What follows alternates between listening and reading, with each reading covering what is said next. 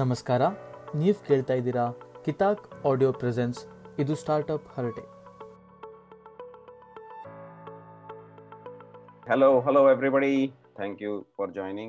This is uh, uh, Mandar and Vinay, and today we are in conversation with Samir Sisodia uh, on episode seven of Idu Startup Harte, presented by Kitak Films. So, uh, if you still haven't done it, go and subscribe to our channel.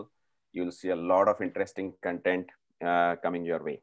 So, ಇವತ್ತಿನ episode ಅಲ್ಲಿ the topic that we have in mind is sustainability and business right so what is the interplay between those two uh, and two uh, uh, kind of sub themes that uh, branch off from that one is when there is a business right how do you make it sustainable and this is a question that's extremely relevant to startups so that is one question that we will look to samir uh, to uh, kind of you know shed light on. The second is the business of sustainability itself right? For example uh, we see a lot of uh, we see a lot of movement in say ecotourism right? We see a lot of movement in terms of uh, like thanks to people like samir there are farming collectives and forest collectives and there are afforestation drives being conducted right and uh, we'd like to understand more about this right? Mm-hmm. More about how do we how do we go about creating a business of sustainability itself right? Is it even a possibility? And how does it work? Okay so with that first vinay bharadwaj you've been silent for so long. This is unusual highly unusual. Please yenaru matadu no i'm just excited uh, to have samir and um, and also you. one war you are off, right? I was like, uh, oh man, where will I um, uh, uh, land with uh, if I have to go solo with Samir? I will like. Hey. Uh, I was... More like he must have been thinking, oh my god, where will I get my uh, fortnightly dose of fun here? This Joker is off. so, but no, no, no, for, for sure, no, I was excited uh, but um, more than that, Samir, wel- welcome to the show. Thank you. And uh, let me pass the baton to you. You've been silent. yes, and he's been silently judging us. He's like, what jokers? What did I sign up for? Yeah, yeah. sorry, this is going to be a clown show, Samir, just so you know. Yes. so, first up, no, I was actually thinking of how to introduce myself in Kannada, but I then decided to let go. So, huh. uh, Nam Kannada ಇದು adjust ಮಾಡಬೇಕು. ಅಯ್ಯೋ sir ನೀವು ಕನ್ನಡ ಮಾತಾಡ್ತೀರಿ this is itself a big deal I am telling you you for somebody who moved into Bangalore moved into Karnataka and decided to voluntarily integrate with community there is is an amazing thing amazing integrate ಅಂದ್ರೆ you live there you have to integrate no so Absolutely. ಇಪ್ಪತ್ತು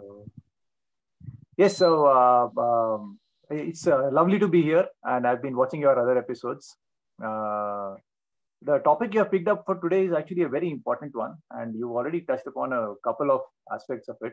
I'm hoping we'll actually, um, while, while, the interview is meant to be fun, but I think it's a very uh, serious topic to introspect on for the coming days.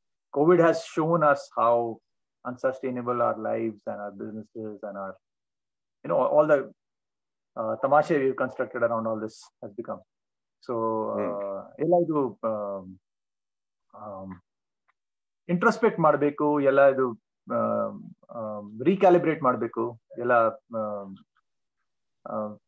we need we need an overall rethinking in what sustainability means to us it has uh, become a little bit of a buzzword these days Mhm. it has become a marketing uh, um, tool almost but it has to get more deeply integrated into everything we do so So, so Samir, uh, like uh, I, I know that some uh, Mandar is a little aware uh, or more aware than me for sure. So, for uh, ignorance like me, what is sustainability? Uh, and then I'm thinking, oh, do good things, live a good life, and things like those. When it comes to sustainability, but is that what it is?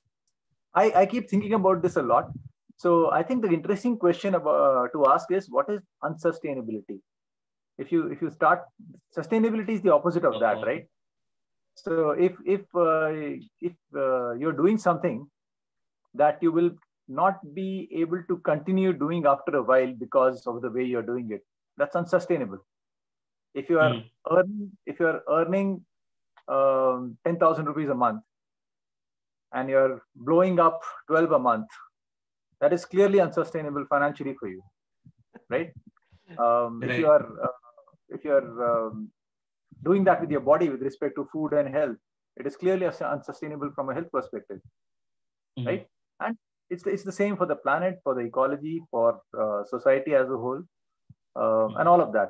So I think sustainability is uh, just like a sensible thing to do because you want to continue doing the things you like doing. So, it's as, as simple as so let, let's let's ask a corollary question to that.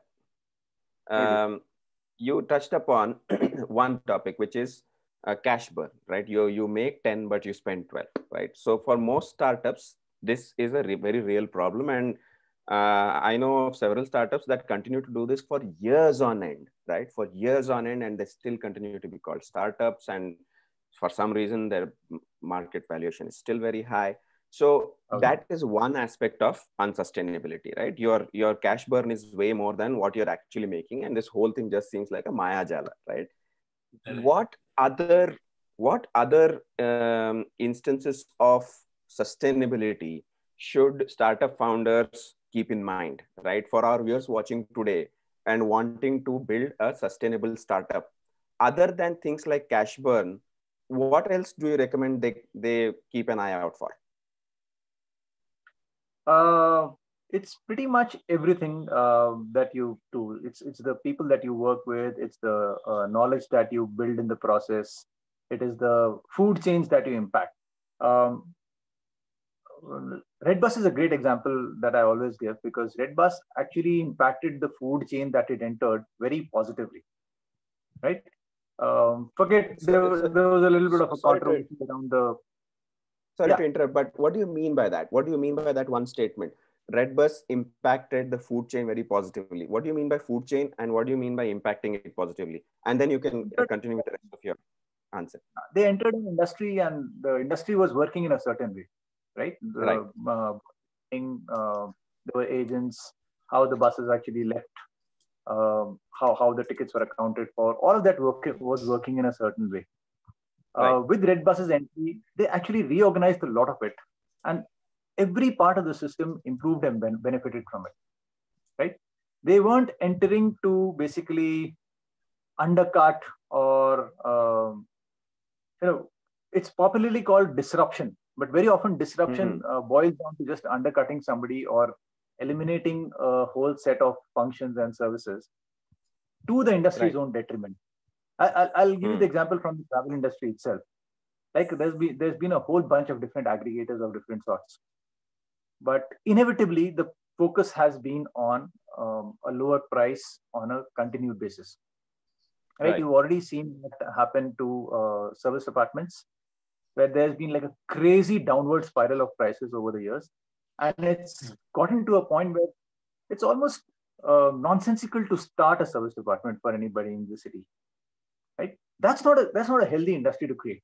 If you're entering an industry and pretty much destroying it from inside out right you may succeed in the short run. You may actually Right. capture a lot of market but you have harmed the industry that you enter it's not sustainable. If the industry dies you're dead anyway right? You may, you may Right, see a little bit of a of valuation for three four five years but you know you will you will get older and you will ask the question what the hell have i done So the right other and, uh, thing obviously you're- that the the the thing that um, always bothers me, or rather the one that I think about generally, is you know now we have a service industry. Let's assume, uh, and also uh, sustainability in terms of how you expand beyond one market that you're already in right? Because there is cultural difference and then there is uh, so one one business model that works in one um, one ecosystem might not work with the other. Does that matter at all? Because in in every which way like in, say for example india nallo to me india is uh, a us in the making culturally speaking Mm, as uh, nasty a statement as it is. But that is where we are headed culturally. So, um, it, how does that impact? Um, so every market, um, like you said, actually India is not one market. India has many markets. Right. Right. Urban India, uh, different parts of India, different uh, economic segments. Uh, Correct. So behaviors are very, very different uh, depending on where you are. And uh, we learned that ourselves the hard way. Uh, what worked for the Bangalore audience for travel didn't work as well um, up north right? The same the same positioning the same kind of uh, branding etc didn't work as well up north. So uh, it is so first is you have to understand who you are and why you exist what your um, core strength is right? What what difference do you bring to the table? That has to be very very clear.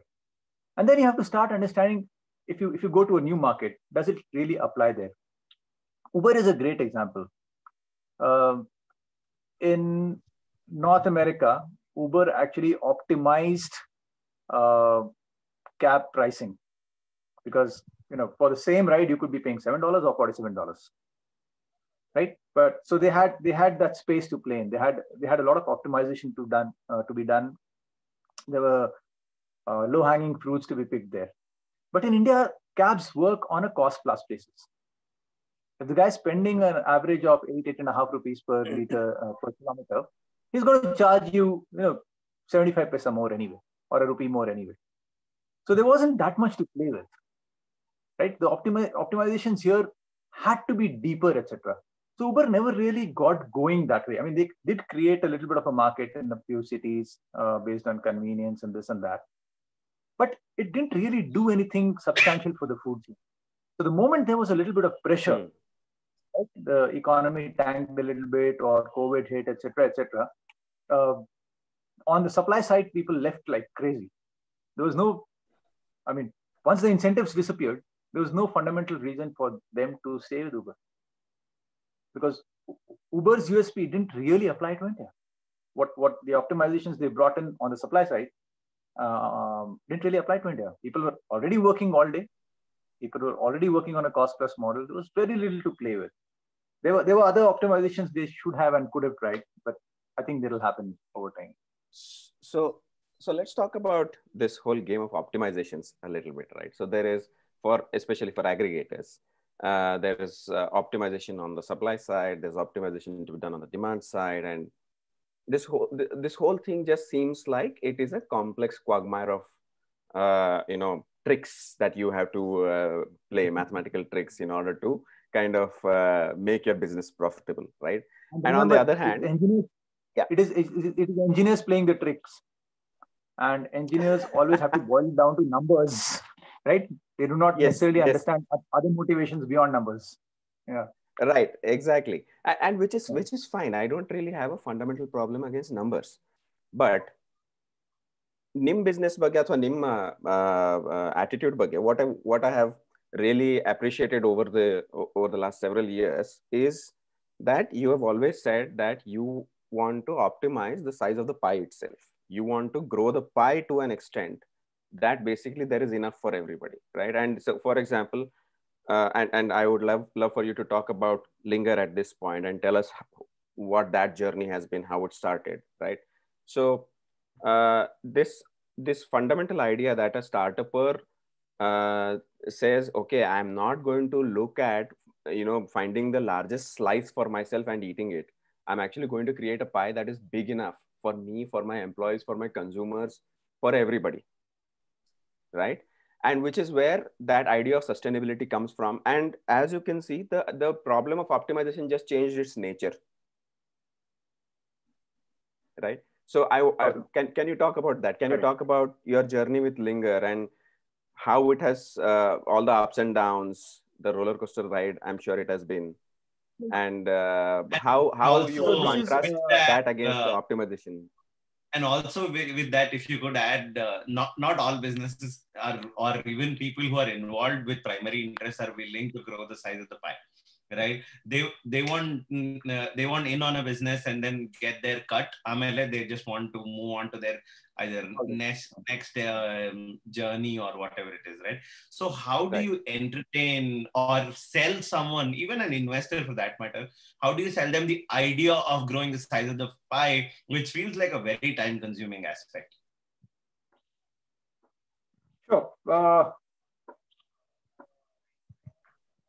so there are this is this is, this is actually a topic that you can write a book on, right? this, is, this is a very very big topic. So yeah. Um, so so one is the the size of the pie that you are looking at, right? Hmm. Uh, fundamentally, entrepreneurship doesn't have to be about billion dollar businesses. It doesn't have to be about unicorns, right? If you look around yourself, ಅಕ್ಕಪಕ್ಕ ನೋಡಿ ಎಲ್ಲ ಸೈಜ್ದು business ಇರುತ್ತೆ right. right? Chikkado medium. And some of them opportunistically grow when some some conditions change. It's not like they're necessarily looking to change in a certain way. Uh, in fact old indian businesses have always grown in waves. It's, it's never mm-hmm. been like a straight line linear or exponential curve right? Mm.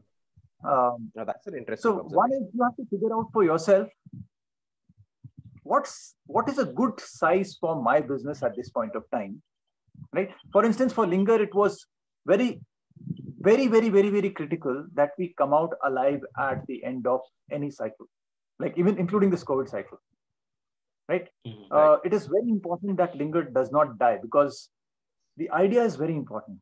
What it represents to me personally and to and to the people involved and to you know a lot of the guests involved now. Uh, it's it's it's more important than how big the business is.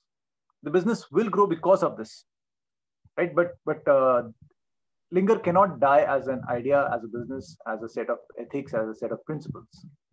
And that is equally important.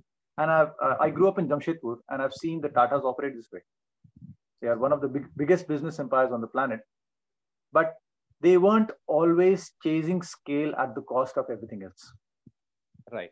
Right? So various various businesses in their group uh, itself were of various sizes. It was not like everything has to be a billion dollars or it's not worth it, right?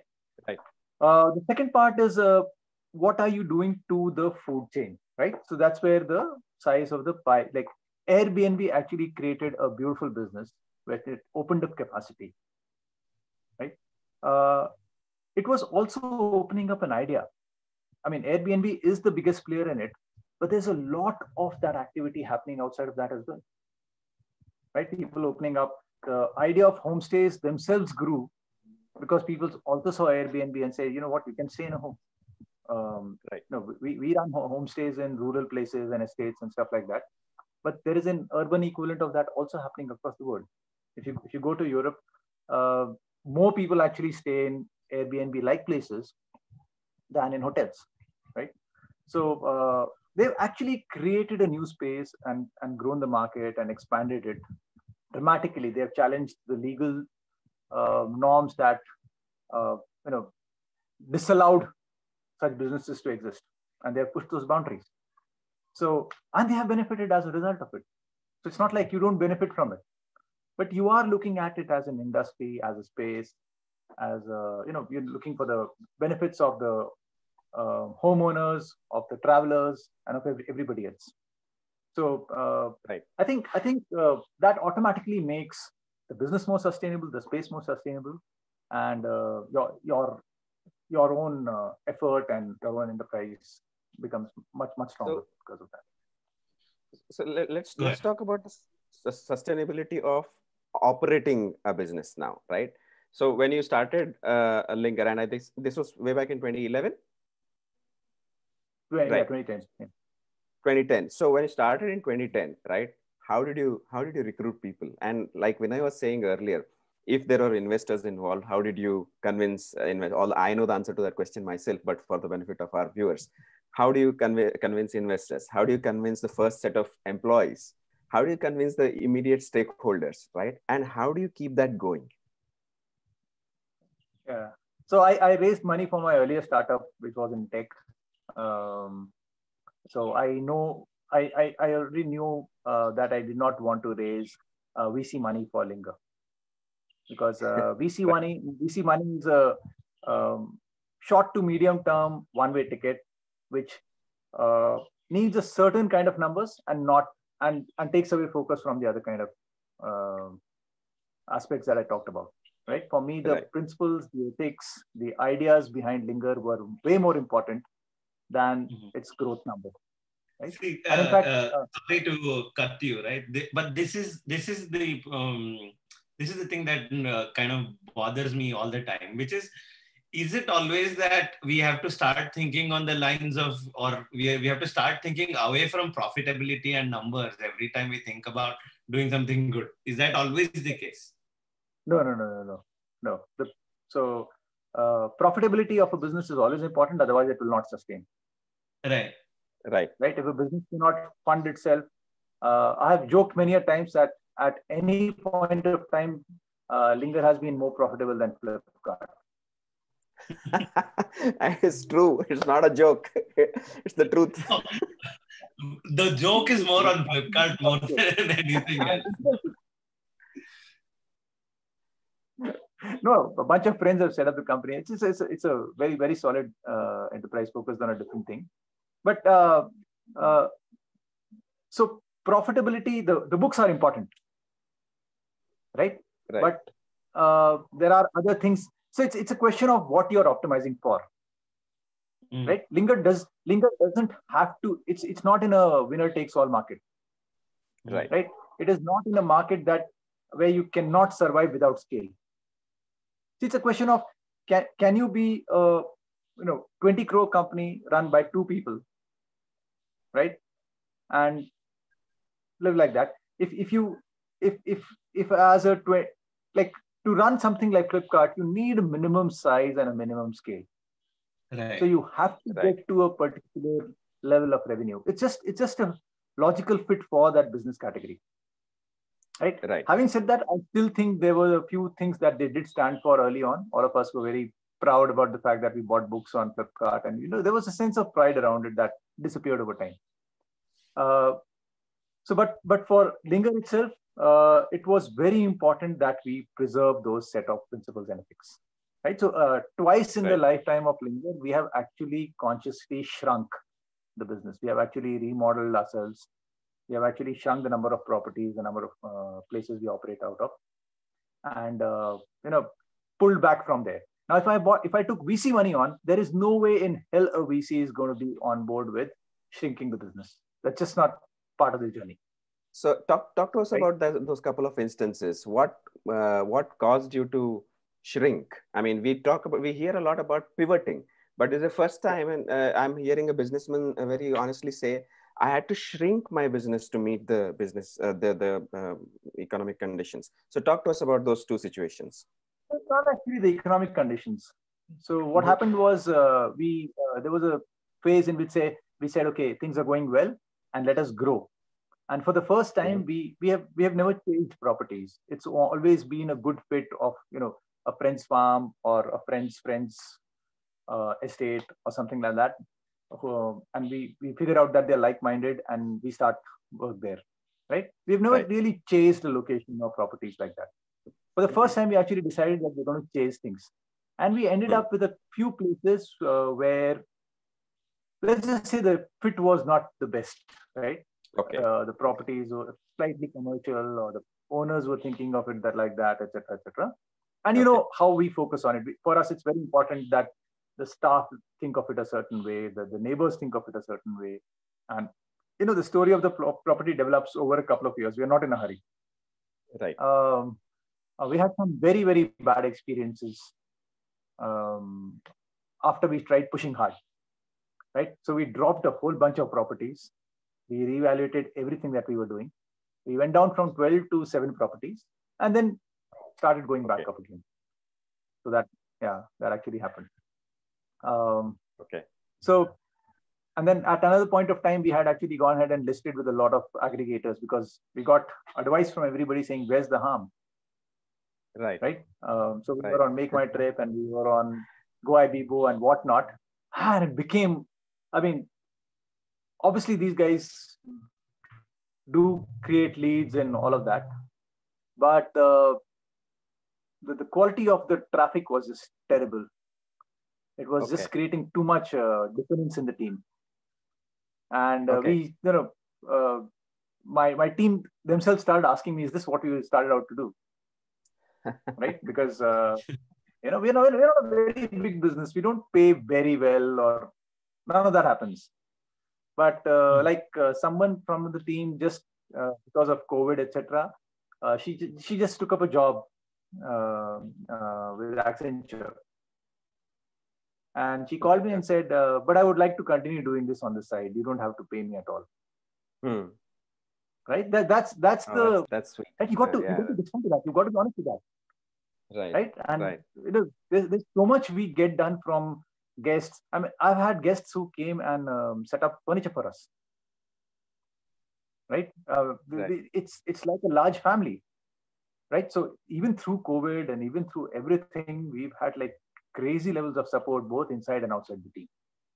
So uh, Right. so twice we actually thought hard and um, shra- shrunk from where we were in terms of the uh, number of properties, in terms of the operations, in terms of the marketing efforts, and all of that. So, So, on that, yeah. uh, we, ha- we have a question online. Moin Sharif is asking, what is shrinking? Did it result in firing people? It sounds like it did, but go ahead. We we have never had so many people that we have to fire anybody at all. Our team has been uh, seven at most, so we've always been a very lean operation. Um, we get a lot of uh, work done by, um, you know, uh, through goodwill, through you know, uh, our guests help us do a lot. Um, you know, we've never had to fire people at all. But, but you know, like to, uh, I want to sort of get uh, get back to that original question of mine, which is uh, now that we know what what is going on and how we've set up and how we're running and everything. Like every other business, we want to scale. We want to look at numbers year year on year and things like those. For example, today the business might be running at I don't know thousand dollars a month. Uh, tomorrow, uh, thanks to inflation, that might not help at all. So to support that and then go beyond, we do have to see how we can grow such that it is, and it's a repeat model as well. Even the growth is then on a repeat model. How how do you do that? Like today you're seven, next year with inflation, do you think your same seven people can support it, or uh, how do you grow there? So we've never set uh, growth targets either in number of properties. We are, we are at 15 properties right now. Uh, We uh, never set uh, targets in terms of uh, number of properties, uh, even revenue actually, Um Mhm. and definitely not number of uh, people. Right? That's those are not. That's not the ambition. So the uh, Mhm. desire is to grow to a thousand properties if they happen the Linger way right? But we are not chasing that. So we will, we will. The hope is the, the idea needs to grow, both in travelers and in people who run properties. Like in, in, in this COVID time, what, one thing we realized is our decision to stay away from very commercial properties has paid off beautifully. Uh, for instance, in Coorg, uh, the DC announced an opening up almost a month ago, but all the property owners on board uh, decided to not open up all at once because we are all in touch with the panchayats, we Right. are all in touch with our neighbors, and there were local anxieties about this, right? Mhm. So um, we are not we are not operating as an uh, as a standalone entity, completely disjoint from our neighborhood, right? We are we are part of a community, we are part of a Ecosystem, yeah. And and yeah, so because these farms do not have that kind of commercial pressure and they are farms they are your homes right?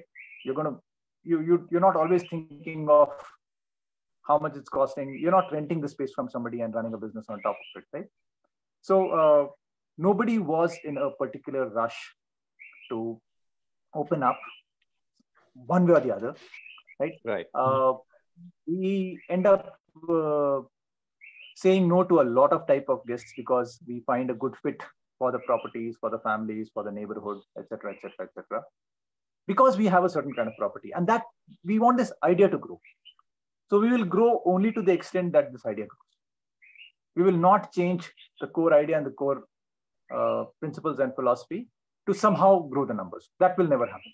I mean, I, I'm I'm okay with shutting this down if if you know, if this idea uh, dies out in a decade's time. I don't see that happening. I see the idea growing a lot in travelers as well as on uh, on the uh, side of people who own the properties.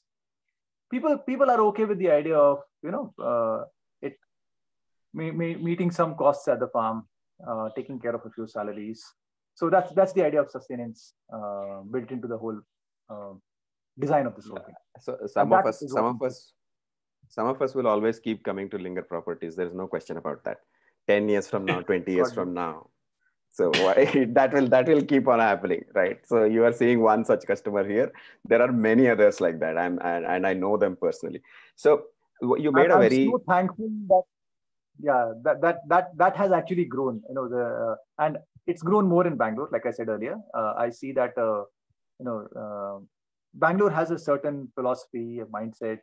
It is uh, it is not a city that chases brands just for the sake of brands, right? It is not a city. yeah It, it chases uh, uh, authenticity, honesty. You know, it's it's a very it's Bangalore is Uh, more woke to use the Yes. to use the new phrase. It's a more woke uh, city, more aware of yeah. yes, more aware of uh, its privileges. True, Correct. true. Correct. I, and I think I think just because of this now now that we have a customer of the sustainment business as well, the question to Mandar is why do you want to go back to these? Why not go to one of those amazing resorts which offer you a better cocktail perhaps? Oh, absolutely. I'd love to answer that question. See, uh, first of all, before I answer that question, let me tell you, my answer is not motivated by the fact that Samir is a friend. Okay. Yeah, yeah. so sure, let yeah. So here is why I want to go back. Right. One, it's Mhm. because um, uh, see when I go there, whenever I go to any Linger property, and my favorite properties are uh, the one in Chettimani. I love Three Wooded Acres also. Uh, and I like uh, uh, Varshini Estate, Sakleshpur. I think that's the one I visited the most. And I love Balur, right? Because the wife loves it. Okay. So uh, now the thing is, why do we? Why do i like to uh, keep going back there? One, I love the people there, right? I love the people there. For example, I go to uh, Balur. I I just I just love that Rakesh is around all the time, and you know, such a helpful guy, and you know, basically you can be you can you can basically integrate with those people and not feel like you're a guest, right? If you go to Chettimani, Harish, Harish is like a magician. Okay, this I have said to Samir many times, and even he has not figured it out uh, so far. So the thing is, with Harish, it's like you just have to imagine that you want something, and five minutes later, it materializes in front of you. This actually happens. I can't explain it, but it happens. Okay, so there are people Uh-huh. like this, right? Uh, you uh, Kishan in uh, Three Wooded Acres, right? Uh, there's again Harish uh, in uh, uh, uh, Varshini, Kumar in Varshini, and all these guys are absolutely beautiful people. Okay, so Mhm. being with them gives me a lot of uh, pleasure. It makes me feel like I, I, this is home here. I can be here. I mean, I can be myself, right? And be Right. okay with who I. I don't have to pretend like I'm some, you know, posh fellow or anything like that, which I'm not. That's Right. reason number one. Reason number two is they're all absolutely gorgeous properties. Okay, uh, look at where he's sitting. This fellow, he's he's like, that is my favorite cottage in uh, Chettimani, right? Who I, I want to I want to be in an environment like that. I want to listen to the birds. I want to um, have a camera and maybe even um, uh, photograph a few of them. Basically, it, it- when I go there, it gives me a wholesome experience, right? But most importantly, the reason I want to keep going back to Linger is because I know their philosophy, and I subscribe to that philosophy. Even if I can't implement it myself in my life, Uh-huh. right? If I if, even if I can't be, uh, you know, uh, I can't do what Samir is doing today. At least want to be able to support what he is doing because I absolutely agree with that philosophy. Got it. I think I want to draw some parallels here, right? From what uh, a business like this is doing to what uh, any, even for that matter, uh, any other business, regular business where uh, everyone's in to make money. One of the things is to let everyone involved in the ecosystem know what the vision is, right? That's the, uh, or uh, kind of let them know the philosophy. And hence, you uh, build a team, you keep the team together. And in this specific case, the team includes the customer who visits the properties in, in that case, right? So I think that's the one thing. I guess it it makes sense to kind of be vocal about your vision and what you try or your philosophies uh, more often and then uh, how, so uh, samir a question to you is how do, say there is a there's this random person who lands at your property uh, for whom this is just a property he's just staying there a, as a hotel. Is there something that you do to let them know what your philosophy here is? Is there like a welcome speech? Uh, actually on the website in the email communication uh, over the phone. So one is we have not done like an automated reservation process at all. You can't okay. you can't go and click click click book right? You have to talk to us. You have to pick up the phone or send an email or have some conversation. Right? We are very old. I have to talk to humans now. yeah. Imagine that. Imagine that. because uh, uh, setting expectations right is a major part of this whole thing. Uh, you know, uh, because if, if the expectations are not set right, it's uh, it gets it's bad for the person visiting it's bad for the staff here it's bad for the property owner you know it's, it's not a nice experience overall um, mm-hmm. despite that yes uh, you know we are we are living in an age when you when you actually say rustic people imagine fab india right they don't imagine a village right. right so rustic has started to mean designer stuff more than the actual uh, so farms are farms, right? Estates are estates. There's there's tractors. Like uh, somebody I was actually in Balur and they um, uh, what a little miffed that there was. A, I, I got a call saying, you know, there's a factory in front of me and uh, it's noisy. I said, no, they're processing coffee. You know, it's it's a coffee estate. It's in India's first coffee estate. It's a privilege to be there. You know, so but that that eventually they did start seeing it like that, right? So like yeah. somebody actually messaged saying the pathways are all muddy. I said because they're made of mud, you know. So it, it follows. right. And the thing is about the pricing. Like at, uh, so we we we we do this on both sides, right? Even for the staff, uh, we have tried to create micro entrepreneurship um, rather than just hiring them as um, like I, I, get this asked a, lot saying do you, do you not have a labor problem? I said we don't have a labor problem because we don't have any labor at all. Right? Because they are, they are team right. members and we actually look at look at them very differently. All of these guys have been uh, with us for like harish has been with uh, us for a, over a decade. Right. Um rakesh has been there forever and you know pretty much the same story. They're so, very very independent. They take a lot of decisions themselves. They are autonomous and they are micro entrepreneurs. They actually uh, have a stake in the business in the sense they actually get a certain percentage of the revenue based on targets and all of that, and they understand that. So how right? do you? So how it's, do you it's not a, like yeah. How do you, how do you get to a point where? So I my question was actually going to be why should a Harish uh, or a Rakesh stick with you, right? And I, I you kind of answered that saying that not only do they, do they have in a uh, have a stake in the business but they actually have the autonomy right? They they make certain decisions on their own. What are some examples of those decisions right? And at what point do you are how do you arrive at that arrangement where there is that mutual trust? Uh, i don't know about the how. I mean I, I don't think we have like an sop for it. It's it's more a set of set of guiding principles that we continuously reevaluate and we, we ask ourselves. It's like uh, when you're at a farm, you know, dust is not a bad thing. It's dirt. It's what food grows in. Right. Right. Right. It, it becomes part of soil. So uh, when when we ask these guys to clean the rooms, we are very uh, conscious about the fact uh, that you know we are we are not we are not leaving them an impression that our way of life is better than yours right right. We say right. it does, doesn't really matter. We understand it's it's okay. But you know what? These people right. are coming from the city. We are trying to make it comfortable for them and they are used to a certain thing. So let's just clean this out okay. no, you don't you don't go hard at saying how can you live like this? Right. you don't you don't judge. Because at a farm really i mean i have actually learned it the other way around. I've, I've actually reevaluated and reconsidered a lot of my own beliefs. Right? That right. you know dust on a farm is not bad. Right. 915, there's no such notion of 915 in rural India. correct. And, and, and it's very valuable. You know there's, there was this discussion i had with somebody about uh, uh, folks don't value their time here. I said they value their time more. They do don't just trade it for money. Right. Absolutely.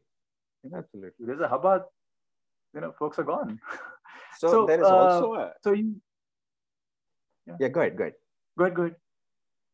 No, I was saying there's also a deference that uh, you know that uh, a Harish uh, or a Kumar knows more about that place than you do, right? So there's there's a deference that you defer to them on a lot of these uh, issues. absolutely. We do not poke our noses in the kitchen. All we say is don't cook the english vegetables all the time. Right? Don't we, you know if you're in Coorg, don't try making aloo paratha. Correct. stick stick to what's local. Stick to pandi curry, Right. Yeah. stick to pandi curry Go- go back to your grandmoms because even the younger guys in Coorg have forgotten what local food is. Right, right, right. Right. go back to your grandmoms and dig out dig out all the old stuff. Pick pick from the forest. Make sure something is coming from the farm. Don't buy paneer. Hmm. Okay, this so is disallowed so we, we we we have spent a lot of times talking a lot of time talking about uh, sustainability in business. Now let's talk about the other issue. Let's talk about let's talk about the farming collectives right? Let's talk about the business of sustainability if it can be called that. I think it's an anathema to call it call it that. But um, uh, uh, please talk to us about the tamarind valley collective or even the general philosophy of farming collectives. So I'll, start with an interesting question. I mean, I, I grew up in a time and a um, context where my education, my jobs, all of all, all it was basically um a training in being extractive, right? Right. And converting more resources and more energy into hoarded wealth, more or less, right? Wouldn't it be amazing if the same process happened in a way that was regenerative for the planet? You know, each thing you did actually led to better air, to better soil, to better water.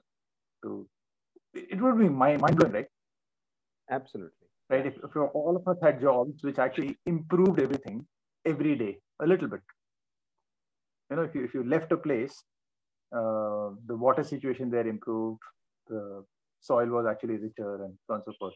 So the idea is that, I mean, the planet was a certain way; it was supporting all of us, and we started extracting and doing this. Can we start creating work and jobs and livelihoods and all of that in ways which actually improves things rather than takes it takes it away? i love that characterization by the way I Right now, there is a lot of Doesn't make you feel it is, good at all. that.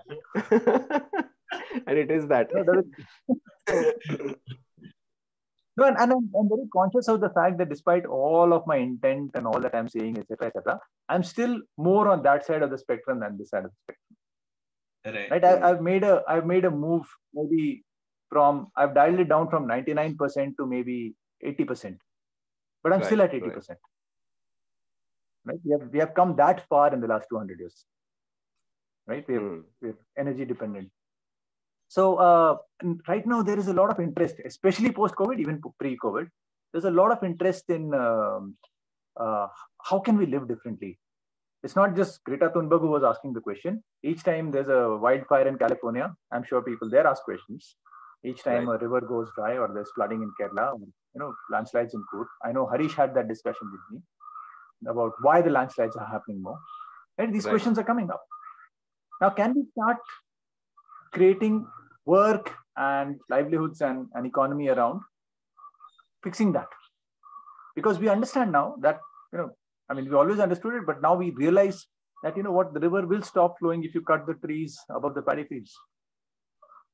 You know, there are 200 of those paddy fields in Coorg, and each of them is fed by a few thousand acres of forested estate or forest. right And if you don't create incentives for that forest to exist, the water will go. And the Kaveri is not just magic that happens out of nowhere. It is a logical conclusion of all these ecosystem bits and pieces existing, right? correct So can we can we turn around? Is it is it not worth investing into keeping our water going, keeping our air going? Those are fundamentals. We, we took for, we took that for granted. So the farming collective came off such an effort, saying, okay, a bunch of people are interested in it. Can we and and they have like a farmer today cannot afford to experiment for three years, four years. But you know, folks like you and I, we can. We can afford to buy a land and have patience for three, four years. And if we create an example, maybe the village around will start to also imbibe it. And maybe that 100 acre experiment will actually grow to a 1000 acre uh, you know, cluster of villages, which start Right. to work like that, right? And we are already seeing uh, instances of that happening all, of, all across the country, actually. So, Right. but I think it start, needs to start becoming the mainstream. We think of it the fringe right, right now. but but will it like there is there is an entire world which is working against you with tons of people who do not think like this at all right is isn't one shark eating you small fish One person wanting a lawn versus Yeah, the, your. the analogy. yeah Yeah, yeah. the analogy I, I give is uh, it's a freight train moving in the opposite direction, and we are picking and crushing and throwing paper balls at it, right? But stuff like COVID actually puts the brakes on. You know, stuff, stuff the, the things that you're seeing in the in the California wildfires. Um, Mhm. It'll take like uh, last year, multiple rivers in the Deccan stopped flowing for a bit in patches Mhm. right? Um, you're you're seeing you're seeing a lot of this add up. Uh, I think I think the pressure of all of this will start to show up, and people will start to reevaluate it. I, I already Does- see a trickle of people. uh, are- like does it re- re- really actually have that kind of impact because uh, sitting in california i can tell you that uh, uh, uh, the organizations the government per se uh, the tons of conversation going on. Other than that there's like i personally did not do anything about california wildfire. And uh, uh, like two miles away i had the fire going on this this time.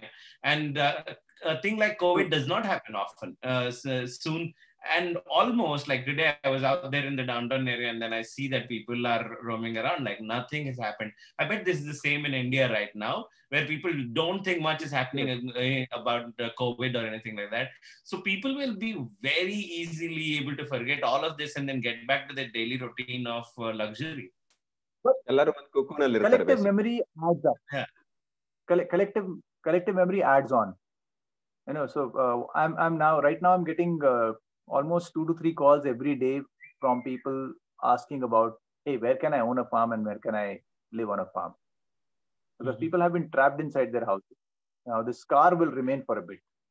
You know, Hmm. and the next one is going to come sooner than you expect. And the next one But- after that is going to come sooner than you expect. but I, I'm- and and I'm I'm sorry if I come across as cynical, and I want to uh, pick up on where uh, Vinay left uh, his question off. So, what's to say that it is not this lockdown fatigue and being locked up inside their homes that's making people want to ask this question? And Absolutely. and, and, and I know I, I might sound cynical here, but I'm just trying to wow. I'm just trying Yeah. to understand the nature of the uh, beast better. Right so so it'll add up so so one one problem with us uh, as entrepreneurs as uh, change makers as people who want to create you know I, I also look at other change makers as entrepreneurs. They're not doing it for money but there's other returns on it right? Uh, we are we are very often restricted by the human lifespan and human scale right?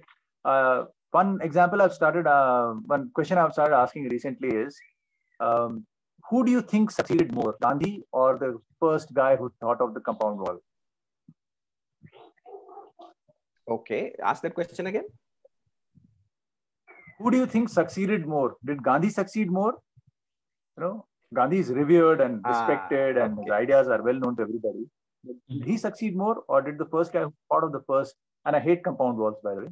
Did the first guy who Right. thought of the compound wall did he succeed more? Because everybody's But building compound walls all over the But- planet.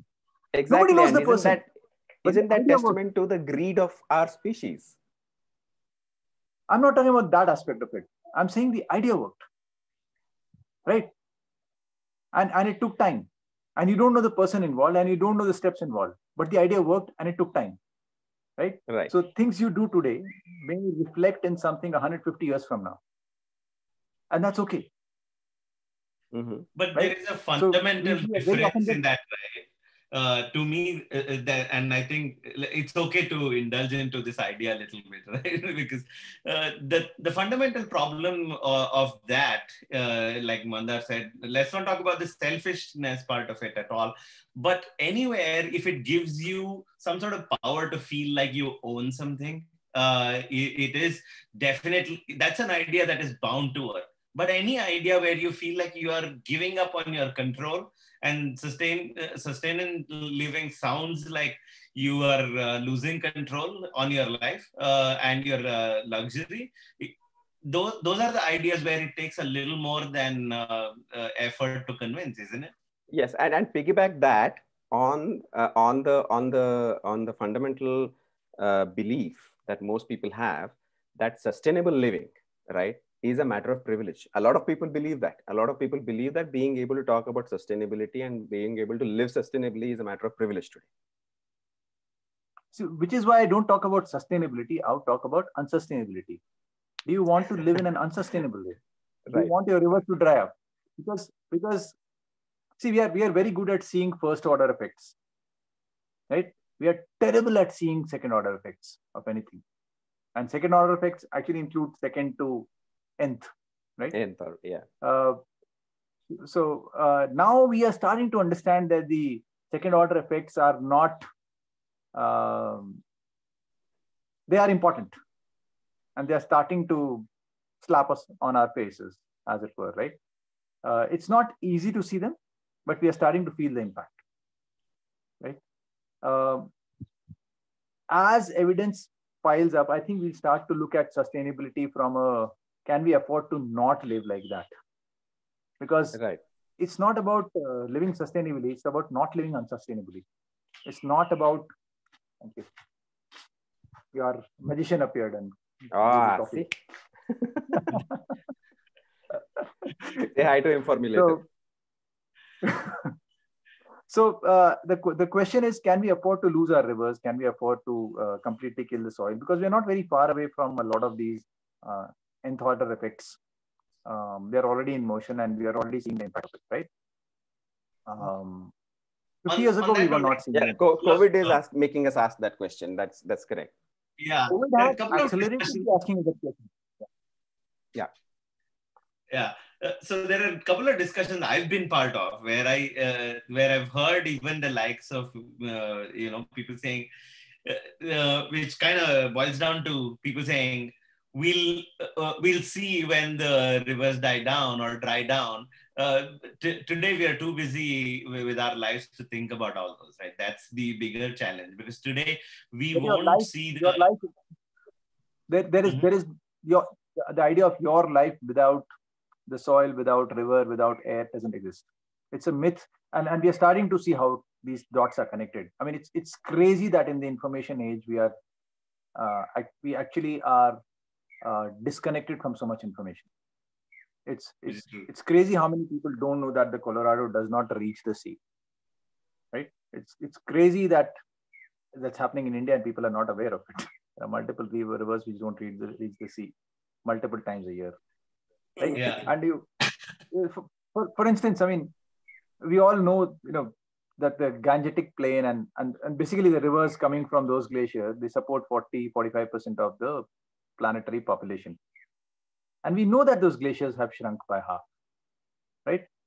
If the Gangetic plain dries up by even 30, 40%, you know, we can we can draw all the lines on the map we want to, but we have it's not seen a migration of that scale in the planet, history of the planet, right? Yeah. Now we are able to see these order effects a little ahead of time. Mm-hmm. Do we want to do something about it? That, I, I, think I think that's that that will become inevitable, and it's becoming personal. It's becoming personal because uh, my field got flooded. The paddy field here got flooded.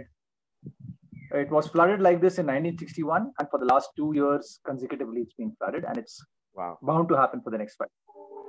Flooded, Andre, uh, 100 adi stationary water for four days. Oh man Crazy. right? So it's becoming personal for everybody. It's not something distant. Uh, 35% kids in Delhi are asthmatic. If you have a kid in Delhi, you, you have a one in three chance of your kid being asthmatic. It's personal. Uh, lifespan is down by 17 years. It's personal, right? In Delhi, my dad's uh, in my dad's village, uh, our our um, uh, our lane is all basically relative, one way or the other, right? The previous generation all lived up beyond 70. In the in the current generation, most people are dead before 50. It's personal. Hmm. It- it Right? So it's, it's not it's not So, any cause and uh, effect which is abstract somewhere. yeah, yeah. Like I, I see we've touched the hour mark, and I feel like we can go on forever, especially let- this let's- Let's let's But- just take a couple of questions from the audience. Uh, let's see if there are any questions. Yeah, uh, we do. Like I uh, definitely want to. The, there's one other thing. Uh, not to end this right now, only because I definitely want to see what what is it that we can do uh, to commercialize this idea. When I say commercialize, not really bring money in, but to kind of dumb it down and then make sure this idea reach everyone, and then it is a little more accessible, and not just to people who are a little woke. Mm, You know, that's to me how can this become part of everyone's life and not really uh, doesn't require someone to think so much and see this through and then see the big picture Did we lose Samir? His uh, frame is frozen. he's speechless with my question yeah, I mean, we have spent so much time being speechless with what he's been saying, and it's, it's absolutely mind-boggling. no oh i see he dropped off but uh, Yeah. like to me that's the biggest problem like how do you uh, ensure people think about this every day when we are so busy with uh, making all the money we do Absolutely, exactly. So we are too busy, eh, you know, trying to optimize things for ourselves, right? So I'm busy trying to increase my retirement savings and you know having enough for myself and everything. And I suspect a lot of people are like me, right? We don't really have a vision to the future, and we don't really have the uh, largesse to think about the the greater good, right? but Mhm. when when uh, you get asked questions like like the ones Samir asked, right?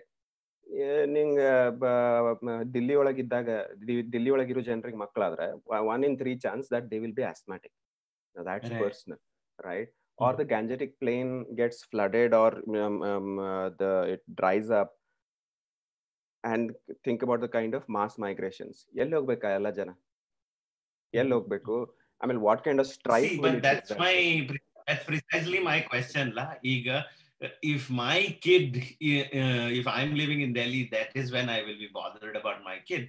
For a guy who is living uh, uh, elsewhere in a very uh, safe haven sort of place, why would I think about the rest of the world? exactly that, uh, maybe because it will get to you sooner or later it's just that right now we are safe like you said the the the uh, california wildfires were 2 miles away from you. Now 2 miles is not a very comforting distance actually. It's rather close right?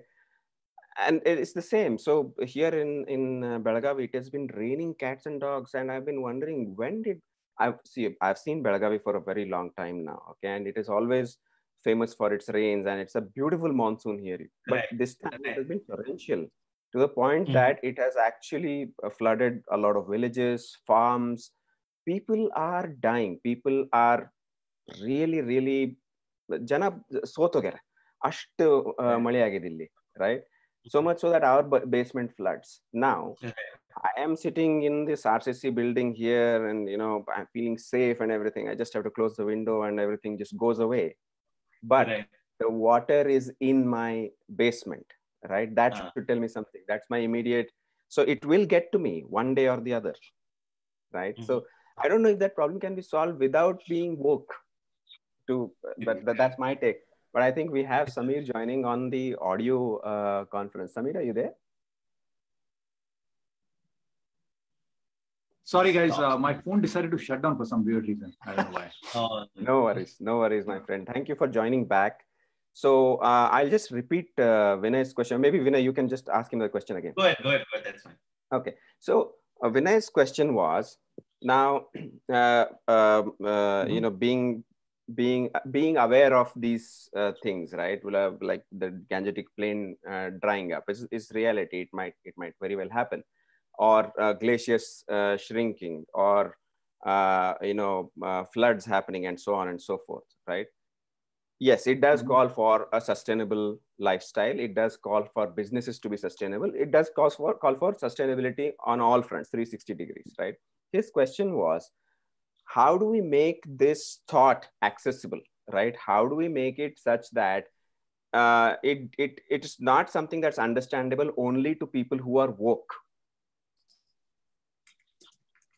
How do we make it part of the folklore the general population's know-how one is one is as the alarm calls go off everywhere more people are being woken up right? Because because like i said it's getting personal for a lot of people in a lot of different ways right? Uh, it is uh, it's not abstract and it's not somewhere. Um honestly i mean it's it's a tough one to answer. I don't think there's i mean i'm i'm, I'm a big permaculture enthusiast. I don't think there is any one silver bullet one idea one way of doing things. It will be a forest of attempts and ideas. Uh, broadly i mean if if we uh, so one one big big change that needs to happen is that the god of convenience and uh, um, comfort that we have created and that's our only god today to be honest.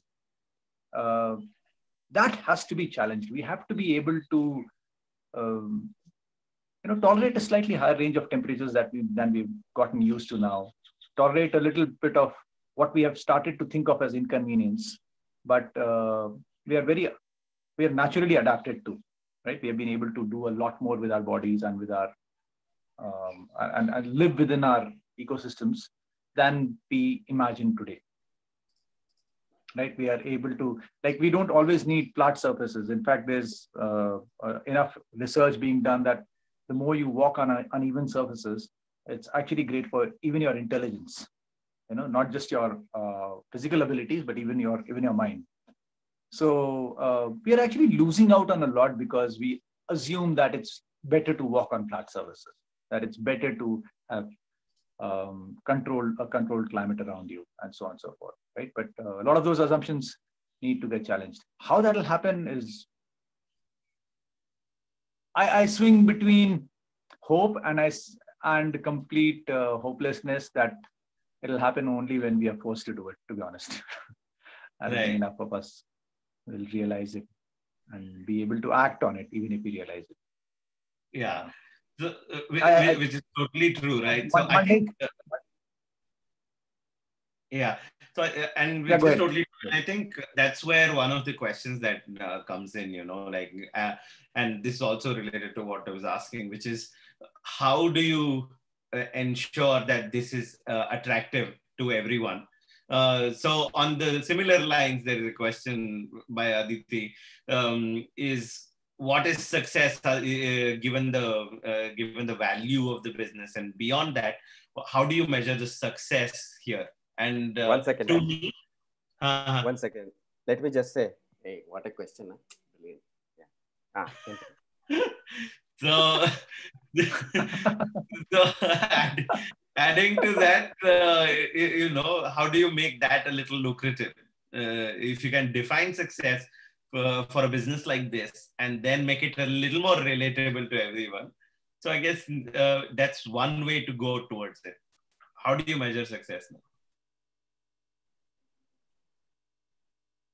Mm, I mean, I'll, I'll, I- I'm a, I have been a product manager in my tech and past life.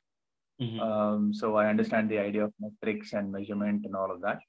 And sometimes I do think it boxes you in. So I don't, Mhm. this put on Linger, I'm very careful to not don that hot hat very often.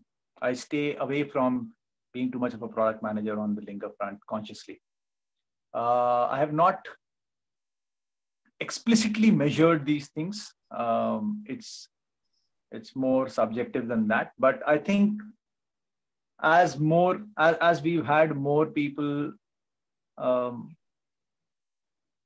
appreciate the idea, come back with uh, feedback on why it works, why it doesn't work, etc. And had and had uh, and we've had very open, candid conversations. We don't always take feedback as um, you know scope for improvement.